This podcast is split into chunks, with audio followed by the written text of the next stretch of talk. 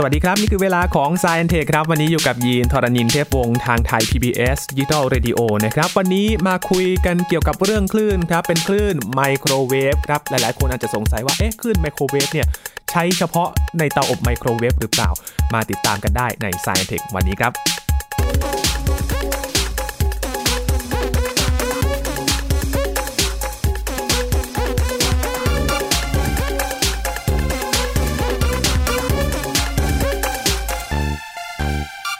อย่างที่ยินบอกไปนะครับว่าคลื่นไมโครเวฟเอ๊ชื่อมันมีคำว่าไมโครเวฟหลายๆ คนอาจจะสงสัยว่า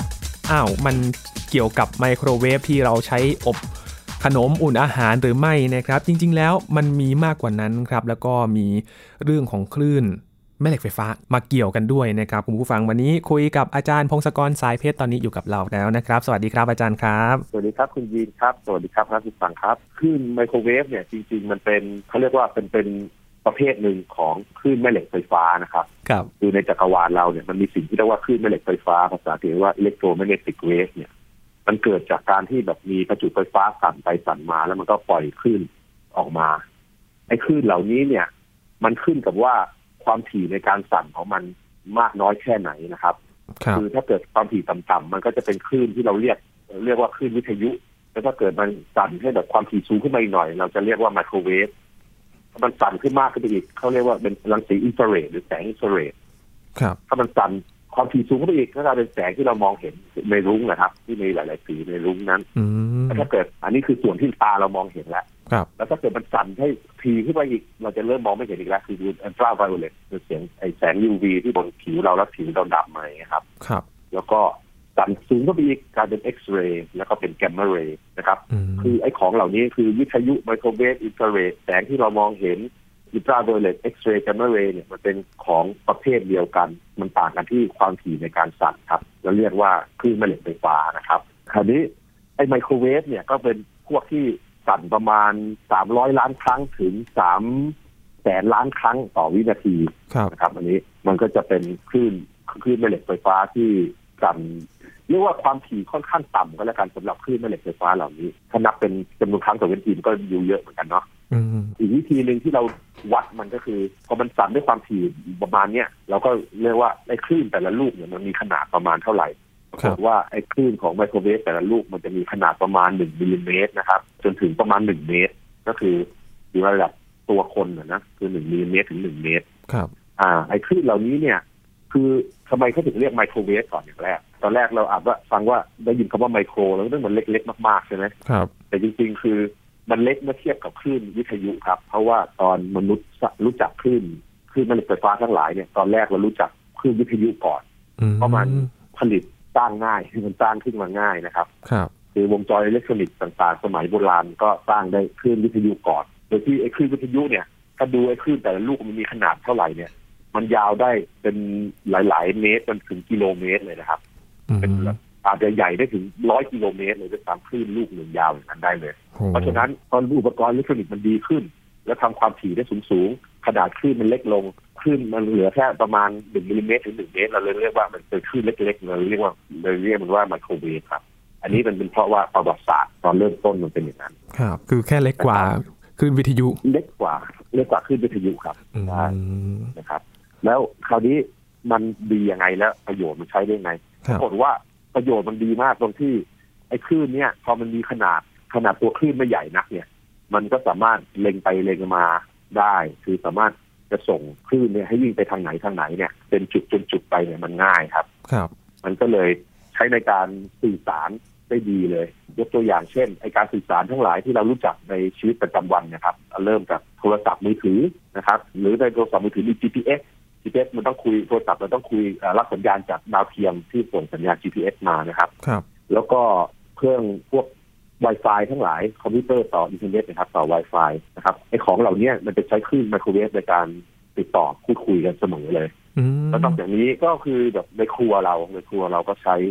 เอ่อในเตาไมโครเวฟใช่ไหมครับครับไอไอเตาไมโครเวฟก็เป็นแค่ภาชนะ ที่เป็นโลหะเนี่ยแล้วก็ยิงยิงคลื่นไมโครเวฟให้สะท้อนไปสะท้อนมาข้างในโดยที่คลื่นนี้พอมันโดนอาหารมันก็บอกให้โมเลกุลของอาหารขยับตามแล้วมันก็ร้อนอาหารก็อุ่นขึ้นมานะครับแล้วถ้าเกิดระบบที่ใหญ่นอกตัวไปนี่ก็คือพวกเรดาร์อะไรทั้งหลายเนี่ยสนามบิน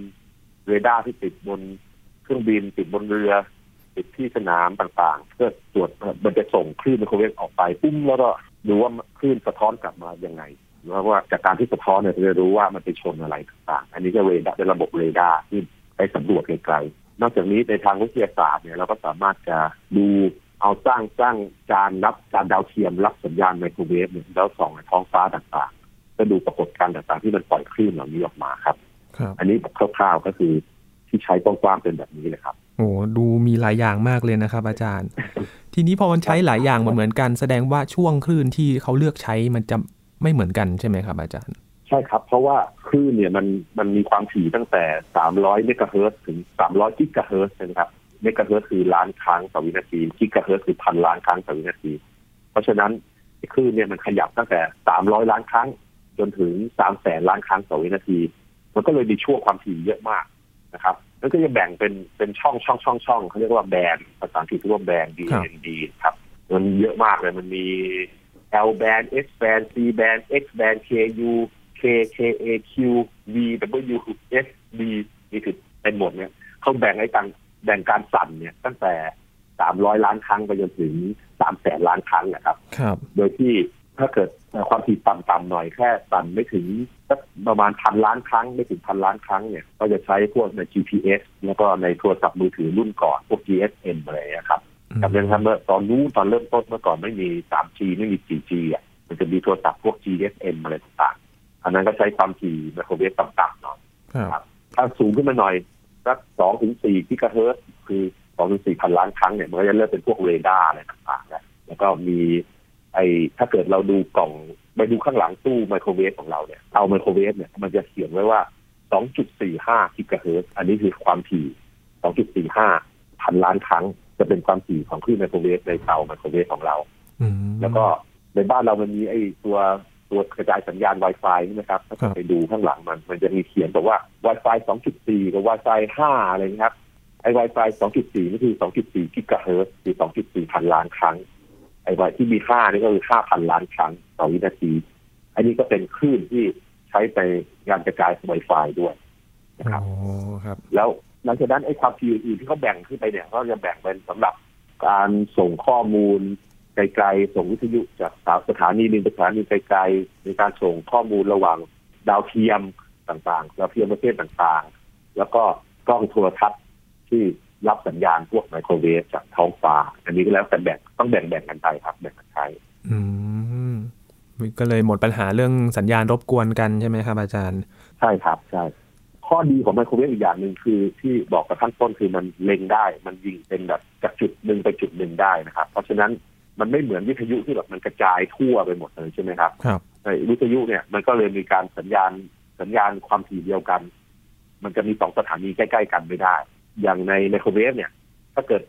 มันยิงสัญญาณอ่ามีมีปล่อยตัวปล่อยสัญญาณหลายตัว แต่ว่ายิงไปคนละที่อย่างเงี้ยมันก็ไม่กวนกันแล้วเพราะว่าสัญญาณมันไม่มาชนกันครับครับข้อแตกต่างของ การแบ่งใช้ระหว่างคลื่นวิทยุกับคลื่นไมโครเวฟเนี่ยมันต่างกันยังไงครับ อาจารย์ คือก็ดูจากสมคุณสมบัติหลาย ๆ อย่าง เพราะว่าคืออย่างในเตาไมโครเวฟอย่างนี้ครับเราพบว่าไอ้พวกของที่อยู่ในอาหารพวกน้ำพวกของเหลวโปรตีนอะไรทั้งหลายเนี่ย ปรากฏว่ามันสามารถถูกกระตุ้นด้วยความถี่ประมาณเนี้ยประมาณ 2.45กิกะเฮิร์ตเนี่ยมันจะทำให้โมเลกุลเหล่านั้นเนี่ยในอาหารขยับตัวได้เร็วแล้วก็ร้อนได้เร็วครับ เขาก็เลยใช้ความถี่นี้ในการทำอาหาร แล้วก็บังเอิญมันความถี่ไม่สูงมากเนี่ย มันก็แบบว่าทะลุกำแพงทะลุอะไรได้ดี มันก็เลยไปใช้ในพวกเอ่อ Wi-Fi นะครับ แล้วก็สามารถยิงเป็นเรดาร์อะไรออกไปด้วยมันวิ่งทะลุผ่านเมฆผ่านอะไรได้ดีครับ ครับ คือมันมันก็ดูว่าคุณสมบัติว่าคลื่นเหล่าเนี้ยมันเหมาะกับงานที่เราจะไปประยุกต์ใช้หรือเปล่า อย่างในเตาเนี่ยคือมันทำให้ของร้อนตามได้เร็ว ถ้าในแบบในเรดาร์มันก็ทะลุพวกเมฆหมอกอะไรได้ดี ประมาณนี้ครับ ก็คือเลือกเอาเลือกเอาว่ามันมันเหมาะกับตรงไหน เพราะบางความถี่ความถี่สูงสูงๆสมมติมันสั่นมากๆเนี่ย บางทีมันจะถูกดูดซับในอากาศ มันจะถูกความชื้นในอากาศดูดซับได้เร็ว หรือว่าถูกแก๊สในอากาศดูดซับไปมันทำให้ไม่สามารถส่งอะไรได้ไกลๆกันเท่าไหร่ อันนั้นเขาก็จะเลือกไปทำแบบอย่างอื่นไปครับ อืมครับ อย่างคลื่นไมโครเวฟที่เราคุ้นๆเคยกัน อย่างที่อาจารย์บอกว่า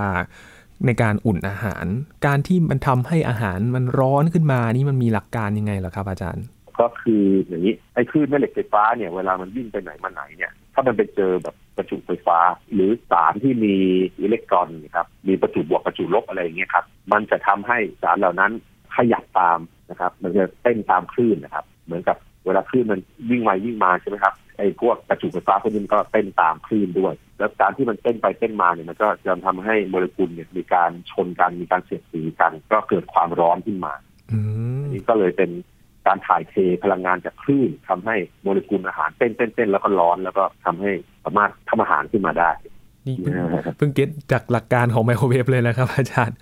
ทำให้เข้าใจได้ง่ายขึ้นเลยใช่เออบางทีมันมีเรื่องอีกอย่างหนึ่งคือสังเกตนะครับว่าเวลาเราดูหนังดะจากดาวเทียมนะครับไอ ไอช่องทีวีดาวเทียมทั้งหลายเนี่ยครับคือที่มีที่ตามบ้านที่มีจานดาวเทียมเนี่ย เอ่อมันจะ มันจะรับไม่ค่อยได้ตอนฝนตกใช่ไหมครับอืมคือถ้าฝนตกแล้วสัญญาณมันจะหายไป อันนี้มันเป็นขบวนการเดียวกับในเตาไมโครเวฟเลยครับ เพราะว่าในเตาไมโครเวฟเนี่ยพอคลื่นไมโครเวฟส่งเข้าไปปุ๊บแล้วมันไปเจอโมเลกุลน้ำในอาหารเนี่ยมันก็ทำให้โมเลกุลน้ำขยับไปขยับมาครับน้ำก็ร้อนขึ้น แล้วก็คลื่นไมโครเวฟก็เสียพลังงานไปให้น้ำใช่ไหมครับอืมในเวลาฝนตกก็เหมือนกันคือ ไอจานดาวเทียมเราเนี่ย เรารับคลื่นไมโครเวฟจากดาวเทียมที่ส่งสัญญาณเป็นหนังที่เป็นหนังที่เราอยากดูส่งมา แล้วพอมันมีฝนตกฝนมันก็ไปอยู่ตรงกลางใช่ไหมไอ้ฝนตรงกลางเนี่ยมันก็คล้ายๆดูดซึมพลังดูดซับพลังงานจากคลื่นจากดาวเทียมเพราะคลื่นจากดาวเทียมทำให้ไอ้ฝนพวกนี้มันอุ่นขึ้นนิดนึงแล้วก็พลังงานจากคลื่นก็หายไปหมด มันก็เลยมาไม่ถึงบ้านเรา แล้วเราก็ดูหนังไม่ได้ อันนี้เป็นหลักการเดียวกันเทียบเลย เพราะฉะนั้นถ้าครับเวลาฝนตกอย่าไปอย่าไปขยับ ไอตัวจานดาวเทียมบนหลังคาบ้านนะฮะอ่าอันอันนั้น อันนั้นกันกันฟ้าผ่าครับกันฟ้าผ่าแต่คือคือไอ้ตัวฝนเองเนี่ยตัวความชื้นเองเนี่ยเป็นตัวที่แบบดูดซับพลังงานไปครับครับเหมือนกับเตาไมโครเวฟยักษ์นะครับ แต่ว่าคลื่นมันมาจากดาวเทียมที่ส่งมาที่จากดาวเทียมมาที่พื้นโลกครับ นี่คือลักษณะการทำงานของคลื่นไมโครเวฟที่ที่เราคุ้นคุ้นเคยกัน แล้วก็เห็นในชีวิตประจำวันว่ามันทำยังไงบ้าง แล้วก็หลักการมันเป็นยังไงบ้าง อาจารย์ครับทีนี้ อย่างคลื่นไมโครเวฟที่มันมีประโยชน์ตั้งหลายอย่างเลยมันมีข้อเสียของมันบ้างไหมครับอาจารย์ ข้อเสียมันเนี่ยคือถ้าเกิดมันมีคลื่นจะปริมาณคลื่นเยอะๆนะครับ แล้วเรามันโดนตัวเราเนี่ย มันก็จะทำให้ตัวเราร้อน มันเหมือนกับพยายามต้มเราอะครับอืมคือคลื่นพอวิ่งผ่านตัวเราเยอะๆมันก็จะทำให้โมเลกุลในร่างกายเราขยับตามแล้วมันก็ร้อนใช่ไหมครับ คือจริง ๆ การค้นพบเตาไมโครเวฟเนี่ยครับ มันก็เกิดจาก อุบัติเหตุที่ว่านักวิทยาศาสตร์ที่ทำงานเกี่ยวกับเรดาร์เนี่ยสมัยสงครามโลกเนี่ยเขาสังเกตว่าเวลาเขาเดินผ่านไอ้จานเรดาร์ที่ปล่อยสัญญาณออกไปเนี่ยแล้วปรากฏว่าช็อกโกแลตในในกระเป๋าเขาละลายเขาเลยสังเกตโอ้ไอ้คลื่นนี้มันวิ่งผ่านเขาแล้วทำให้ช็อกโกแลตละลายเนาะเขาก็เลยมาประยุกต์ทำมาเป็นเตาต่างๆ ได้ในในอนาคต แต่ว่าตอนถ้าคลื่นมันเยอะไปมันก็ทำให้ตัวเราสุกครับ แต่ว่าในชีวิตประจำวันของเราเนี่ยไอ้คลื่นไมโครเวฟทั้งหลายมันอ่อนมากมันน้อยมาก มันก็ไม่สามารถทำให้เราร้อนอะไรได้หรือมันก็มีข้อควรระวังเช่น ถ้าเกิดเรามีเตาไมโครเวฟเราก็ไม่ควรเปิดประตูของมันแล้วก็เอามือเราไปใส่หรือหัวไปใส่ แล้วก็กดสวิตช์ให้มันเปิดเพราะมันจะทำให้ตัวเราสุกใช่ไหมครับครับ หรือว่าในตัวตัวตัวเตาเนี่ย ที่ประตูมันเนี่ยมันก็จะมีตะแกรงลวดอยู่ไอ้ลวดเนี้ยมันก็มีรูเล็ก ๆทำให้มันสามารถกัดไม่ให้ คลื่นไมโครเวฟออกมาได้อืมเราก็ไม่ควรเอาตาเราไปจ่อเลย เพราะมันอาจจะมีคลื่นเล็กน้อยออกมา เพราะว่าถ้าเกิดคลื่นเล็กน้อยออกมาเนี่ย มันก็สามารถทำให้เลนเลนส์ตาของเรามันสุกได้ก็จะเป็นเป็นต้อไปได้อืมแต่ว่าถ้าเกิดไม่ทำอย่างเงี้ยคือใช้ปกติอยู่ห่างห่างมันนิดหน่อย แล้วก็เอ่ออุปกรณ์อยู่สภาพดี มันก็ไม่มีไม่มีโทษอะไรครับ ครับ พวก Wi-Fi ต่างๆ ที่ยิงยิงไปยิงมาก็กำลังอ่อนมาก มันเราก็ไม่รู้สึกอะไรอยู่แล้ว มันน้อยมากครับ อืมเพ ราะฉะนั้นเวลาอุ่นอาหารเนี่ยอย่าอย่าไปจ้องไม่ต้องรอดูมันสุกนะครับอาจารย์ความจริงจ้องห่างๆไม่เป็นไรจ้องห่างได้ครับจ้องห่างจะเกินมาเกินมาหนึ่งเซนติเมตรนี่ก็ดีแล้วครับ คือครับปกติเราก็ยิงมองห่างเป็นฟุตๆอยู่แล้วเนาะครับไม่เป็นไรคือเราเราเราเราอย่าเอาตาไปจ่อติดติดกับเตาอะครับ มันไม่ดีอืมแค่นั้นเองครับ มีเรื่องไหนที่มันเป็นเอ่อความเข้าใจผิดเกี่ยวกับเรื่องของโทษคลื่นไมโครเวฟไหมครับอาจารย์ คือจะมีความเข้าใจผิดว่าคลื่นไมโครเวฟ ต่างๆ ที่เราใช้เนี่ยมันทำให้เกิดมะเร็งเกิดอะไรอะครับ คือมันไม่ใช่อย่างนั้นนะครับ คือตัวคลื่นเองเนี่ย พลังงานของคลื่นมันไม่เยอะพอที่จะทำให้โมเลกุลในเซลล์ของเราพัง คือมะเร็งเนี่ยมันเกิดจากเซลล์ของเราเนี่ย มันมีโมเลกุลภายในเยอะแยะใช่ไหมครับ และส่วนที่สำคัญอันหนึ่งคือพวก DNA DNA ในเซลล์คือเป็นสารพันธุกรรม มันจะบอกว่าเซลล์เวลาแบ่งตัวควรจะทำนู่นทำนี่อย่างไร ไอ้ปกติ DNA เนี่ยก็ถูกเก็บไว้ในนิวเคลียสเก็บไว้อย่างดีเลย แล้วก็พังยากพอสมควรดังนั้นเวลาจะทำให้มันพังเนี่ย มันจะต้องใช้คลื่นแม่เหล็กไฟฟ้าที่แรงแรงมาก ๆ เช่นพวกเอ็กซเรย์ครับพวกอัลตราไวโอเลตเอ็กซเรย์ gamma ray จำได้ไหมมันต้องแรงมากเลย พวกนั้นมันถึงจะพอที่จะทำให้ DNA เสียหาย แล้วเวลาเซลล์แบ่งตัวมันถึงจะพังได้ คือไอ้พวกไมโครเวฟเนี่ย พลังงานมันน้อยมาก มันเข้าไปอย่างมากมันก็แค่ทำให้เอ่อผิว น้ำที่อยู่ในเซลล์อุ่นขึ้นมานิดนึงอะไรประมาณนั้นครับมันไม่ได้เข้าไปทำลาย DNA อะไรได้ เพราะฉะนั้นขบวนการที่จะทำให้เซลล์มันแบ่งตัวผิดปกติเป็นมะเร็งมันไม่มี แล้วก็การเก็บข้อมูลส่วนใหญ่เนี่ยเคยเก็บเนี่ย เราก็ไม่พบว่ามันมีความสัมพันธ์กันระหว่าง มีคลื่นไมโครเวฟเยอะๆ แล้วก็ปริมาณอัตราการเป็นมะเร็งครับครับคือถ้าเกิดมันเกี่ยวข้องกันเนี่ย มันก็ควรจะเห็นว่าสมมติตรงนี้ใช้ไมโครเวฟน้อย ก็มะเร็งเป็นอัตราหนึ่ง ตรงนี้ใช้อัตราไมโครเวฟเยอะมันก็ควรเป็นอัตราอัตราหนึ่งปรากฏว่าอัตราการเป็นมะเร็งมันมันเป็นคงที่มันไม่เกี่ยวกับตัวไมโครเวฟอะครับ เพราะฉะนั้นไอการเป็นมะเร็งเนี่ยมันก็อาจจะเป็นโดยปกติอยู่แล้ว คือคนมีกี่เปอร์เซ็นต์ที่มันเป็นมะเร็งอยู่แล้ว มันไม่ค่อยเกี่ยวกับว่ามันใช้ไมโครเวฟเพิ่มขึ้นหรือเปล่าอะไรอย่างนี้แหละครับครับ อันนี้เป็นความเข้าใจซึ่งโยงมาถึงเรื่องมะเร็ง อีกอันหนึ่งคือเรื่องว่าใช้ไมโครเวฟทำอาหารแล้วมันทำให้สารอาหารมันเสียหาย หรือว่าบางทีทำให้เกิดการก่อมะเร็งอะไรเงี้ยซึ่งมันก็ไม่มีเหตุผลที่จะเป็นอย่างนั้นเลย แล้วก็การเก็บข้อมูลเหล่านี้ก็ไม่พบนะครับไม่พบลิงก์ว่าการทำอาหารด้วยเตาไมโครเวฟแล้วมันจะทำให้มีผลเสียเพิ่มขึ้น จริงๆ แล้วการทำอาหารด้วยเตาไมโครเวฟเนี่ย ถ้าอาหารมันมีน้ำเยอะหน่อยนะมันก็เหมือนกับการต้มการตุ๋นนะครับมันทำให้ความร้อนมันสูงขึ้นอย่างนั้นเดียวอย่างเดียว มันก็ไม่ได้ เกิดให้เกิดการไหม้ความจริงการการปิ้งย่างอะไรพวกนี้มันอาจจะทำให้เกิดสารก่อมะเร็งมากกว่าหรือซ้ำอยู่แล้วนะคครัรับบเพราะฉะนั้นหายห่วงได้เลย ครับ ก็ในชีวิตประจำวันของเราอะเราต้องเทียบเสมอว่าความเสี่ยงมันเยอะแค่ไหน แล้วก็ไอ้อย่างเงี้ยมันไม่มันไม่พบความเสี่ยงเพิ่มขึ้นมาจากการใช้ไมโครเวฟอะครับครับก็เลยอย่าไปอย่าไปกังวลเลยมากครับอันนี้เรื่องที่ควรกังวลมันมีเยอะกว่านี้ เช่น ข้ามถนน นะครับ เช่นสูบบุหรี่นะครับครับครับ กินไขมันและน้ำตาลเยอะอย่างเงี้ยครับไอ้เรื่องพวกนี้มันมันเป็นโทษจริงอืมๆเห็นได้ชัดเจน แต่ว่าเรื่องใช้เตาไมโครเวฟเรื่องอะไรมันไม่ใช่ครับ หรือว่าใช้ Wi-Fi ในบ้านนี่มันไม่เกี่ยวครับมันไม่ไม่มีอืมเพราะจริง ๆ เราใช้ชีวิตประจำวันกันอยู่ขนาดนี้ก็ คลื่นไมโครเวฟนี่ก็วิ่งผ่านเราอยู่ตลอดเวลาใช่ไหมครับอาจารย์ ใช่ครับ ตลอดเวลาวิ่งไปวิ่งมา ถ้าเดินตาเรามองเห็นเราก็จะคงจะเห็นมันเต็มไปหมดนะสวยๆเลยนะอย่าอย่ามองเห็นดีกว่าเพระเดินตาเราไม่เห็น ถ้าเห็นแล้วจะดูน่ากลัวแปลกๆนะทำอ่าก็คือโปรเจกต์เขามีนะครับแบบว่าพยายามทำเสารับสัญญาณไมโครเวฟเนี่ยแล้วก็ดูว่าความเข้มเป็นไง แล้วพยายามระบายเป็นสีให้เราเห็นอืมในอนาคตเราอาจจะแบบใส่ใส่แว่นเพื่อ augmented reality อะครับที่แบบว่ามันระบายสีให้เราเห็นทับกับภาพจริงๆเลยเงี้ยโอ้ ในในอนาคตเราอาจจะเห็นอย่างนั้นก็ได้เนาะครับ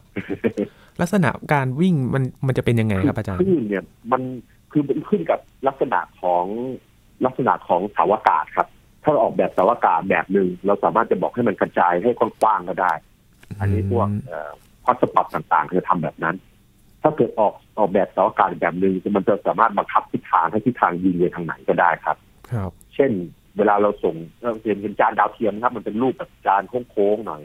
จริงๆ ถ้าดูผิวเขาเรียกว่าจานแบบพาราโบลิกคือผิวมันเป็นพวกพาราโบลาอะไรพวกนั้นครับถ้าเกิดเคยเรียนพวกพาราโบลานี่คือทำไมเรียนพาราโบลาแล้วมันไปเกี่ยวอะไรกับชีวิตประจำวัน อันนี้จะเป็นอันแรกที่เห็นครับอืมคือรูปแบบของจานแบบนั้นจะออกแบบให้แบบสัญญาณเนี่ยวิ่งเป็นเป็นเป็นลำตรงไปเลยไปไกลๆได้ครับ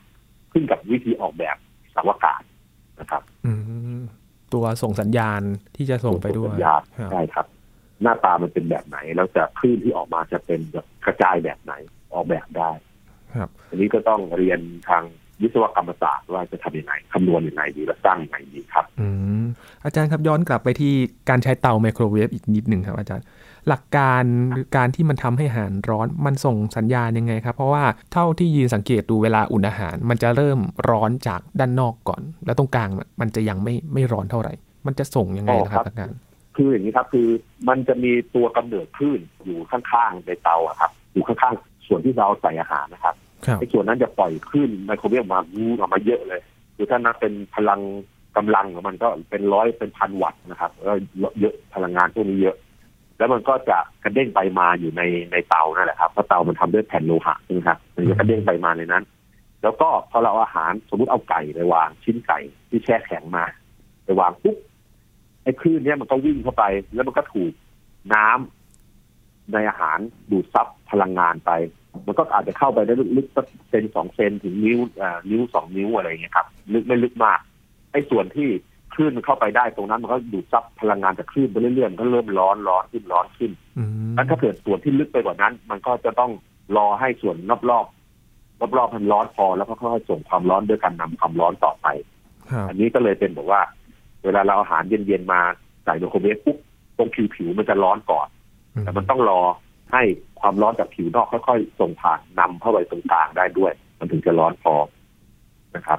มหรือถ้าเกิดอาหารที่ของเหลวอย่างเงี้ย ก็ของเหลวข้นๆอย่างเงี้ย ก็เลยแบบว่าสามารถจะใส่ไมโครเวฟสักพักหนึ่งแล้วก็เปิดขึ้นมาคนคนคนคนแล้วใส่เข้าไปต่อ อันนี้คือเพื่อให้มีการถ่ายเทความร้อนให้ทั่วๆกันครับอ๋อ มันจะร้อนจากแถวๆผิวไม่ลึกเท่าไหร่ครับเป็นเส้นถึงนิ้วอะครับครับประมาณนั้น เข้าใจแล้วครับคุณผู้ฟังอาจารย์ครับ เพราะว่าถ้าเราสังเกตดูเวลายิ่งอาหารมันเย็นมากๆนะครับ อาจารย์ตรงกลางเนี่ยมันก็ยังเย็นๆอยู่เนาะแล้วนั่นนั่นข้างๆ เนี่ยมันจะเริ่มละลายหรือว่าร้อนก่อน ใช่ครับ เพราะคลื่นมันไม่ได้ทะลุทะลวงเข้าไปจนถึงข้างในได้มันจะถูกดูดซับด้วยด้วยน้ำและอาหารรอบๆก่อนที่ผิวก่อนคลื่นก็หมดพลังงานก็หมดไปนะครับ อืม ก็มันมีอีกอย่างที่เรื่องเกี่ยวกับต้มน้ำในไมโครเวฟนะครับครับอที่อาจจะอันตรายได้ อันนี้คือถ้าเกิดไมโครเวฟของเราเป็นไมโครเวฟที่แบบมันไม่ได้ไม่มีการหมุนข้างในนะครับดูส่วนใหญ่เดี๋ยวนี้มันจะมีการหมุนข้างในคือมันจะจับให้อาหารเราเคลื่อนที่ไปมาในในเตาใช่ไหมเพื่อให้ให้แบบมันรับความร้อนได้ทั่วๆโดยเฉลี่ย ถ้าเกิดมันไม่มีแบบนั้นแล้วเตาเตาข้างในของเรามันอยู่นิ่งๆแล้วเราต้มน้ำเอาน้ำไปใส่แก้วแล้วไปวาง มันสามารถที่จะทำให้อุณหภูมิของน้ำมันสูงสูงสูงโดนน้ำไม่เดือดได้ เพราะว่าน้ำมันแบบว่ามันนิ่งเกินไปอืมมันก็ไม่รู้จะเดือดยังไง มันก็เลยอุณหภูมิสูงเกินร้อยขึ้นไปได้ร้อยองศาเซลเซียสได้ แล้วพอมีอะไรไปรบกวนปุ๊บมันก็เลยจะกลายเป็นไอทันทีก็เกิดการคล้ายๆเป็นฟองควัดขึ้นมาแล้วระเบิดใส่มืออะไรเราได้โอ้อันนั้นเป็นการต้มน้ำที่ต้องระมัดระวัง คือถ้าเกิดเราเตาไมโครเวฟเราไม่ได้แต่ข้างในมันหมุนไม่ได้เนี่ย เวลาเราจะต้มน้ำเหล่านี้เนี่ย เราควรจะหาอะไรที่มีรูพรุนเช่น แก้วไม้อะไรอย่างเงี้ยครับไปวางไว้ในเอ้ยไม่ใช่ไม่ใช่ไม่ใช่ช้อนไม้เขาจะช้อนไม้ช้อนไม้ไปใส่ไว้แท่งแท่งแท่งแท่งไม้แท่งคนเลยที่ผิวมันหยาบๆหน่อยอะใส่ไว้หน่อย เพราะว่า ไอ้ผิวหยาบๆเนี่ยมันจะเป็นตัวที่แบบกระตุ้นว่าถ้าน้ำอยากจะเดือดเป็นฟองเป็นไอเนี่ย มันจะมาเริ่มแถวๆนี้ เพราะฉะนั้นพออุณหภูมิสูงถึงร้อยมันก็เริ่มเป็นเดือดแล้วเริ่มเป็นเริ่มเป็นไอเดือดเดือดเดือดไป มันก็ไม่อันตรายมาก เราไม่ต้องการให้น้ำมันอยู่นิ่งๆ แต่อุณหภูมิสูงเกินร้อยแล้วพอเวลาไปจับปุ๊บมันกลายเป็นไอทันที อันนี้ก็คือสิ่งที่ต้องระมัดระวังครับเวลาต้มน้ำในไมโครเวฟอืมครับ อาจารย์ครับในอนาคตคลื่นไมโครเวฟจะสามารถไปทำประโยชน์อะไรได้มากกว่านี้อีกไหมครับ อืมมันจริงมันเป็นเทคโนโลยีซึ่งคนใช้มาเยอะมากแล้วเนาะแล้วก็มันมันเป็นประโยชน์มหาศาลอยู่แล้วตอนเนี้ย ผมไม่รู้เรียกว่าประโยชน์หรือเปล่านะ แต่ว่าตอนเนี้ยมันมีคนทำสร้างอาวุธด้วยไมโครเวฟด้วยอ้าวคือคือเป็นอาวุธเลยเหรอเอ่อเป็นเป็นเป็นอาวุธด้วยครับ คือจริง ๆ คือออกแบบออกแบบไอ้ตัวปล่อยสัญญาณเนี่ยให้มันออกมาเป็นลำมาเลยลำไมโครเวฟยิงไปที่เป้าพอยิงไปที่ตัวตัวคนอะไรอย่างเงี้ย มันก็ทำให้ผิวคนร้อนมากโอ้โหแล้วคนก็ต้องวิ่งหนีไป มันจะเป็นอาวุธที่แบบว่า ใช้ป้องกันไม่ให้ฝูงคนเข้ามาครับครับ คือไม่ใช่แบบยิงแล้วตาย แต่ว่ายิงแล้วแบบ ร้อนแล้วก็วิ่งหนีกันไปอืมก็คือมีการพัฒนาอาวุธเหล่านี้ด้วยเหมือนกันครับโดยเฉพาะแล้วแล้วไอ้ไอ้คลื่นมันก็เยอะมากพอที่แบบเอ่อถ้าเกิดโดนตาโดนอะไรก็อาจจะทำให้ตาเสียได้เหมือนกันนะครับมอันนี้ก็เป็นสิ่งที่เขาพัฒนากันอยู่แต่ไอ้ส่วนที่เกี่ยวกับการติดต่อเกี่ยวกับเรดาร์เกี่ยวกับเอ่อดาราศาสตร์อะไรเงี้ยเขาก็พัฒนามานานมากแล้วผมก็ไม่แน่ใจว่ามันจะเอ่อพัฒนา เราคงใช้เพิ่มเพิ่มอย่างนี้ให้มันดีขึ้นเรื่อยๆครับแต่ว่าแบบอะไรที่แปลกใหม่มาเลยมันก็ยังคิดไม่ออกเหมือนกันยังเดาไม่ถูกครับรอดูกันนะครับ แต่ว่าก็จะมีข้อควรระวังอยู่เกี่ยวกับคลื่นไมโครเวฟด้วยเนาะที่ ครับครับระวังกันด้วยนะครับ วันนี้ขอบคุณอาจารย์พงศกรมาก ๆ เลยนะครับ ครับ ขอบคุณครับ ครับ นี่คือ Science Tech ประจำวันนี้ครับ คุณผู้ฟังติดตามรายการย้อนหลังกันได้ที่ www.thaipbsradio.com นะครับ ช่วงนี้ยีนทรณินเทพวงศ์พร้อมกับอาจารย์พงศกรสายเพชรลาคุณผู้ฟังไปก่อนนะครับ สวัสดีครับ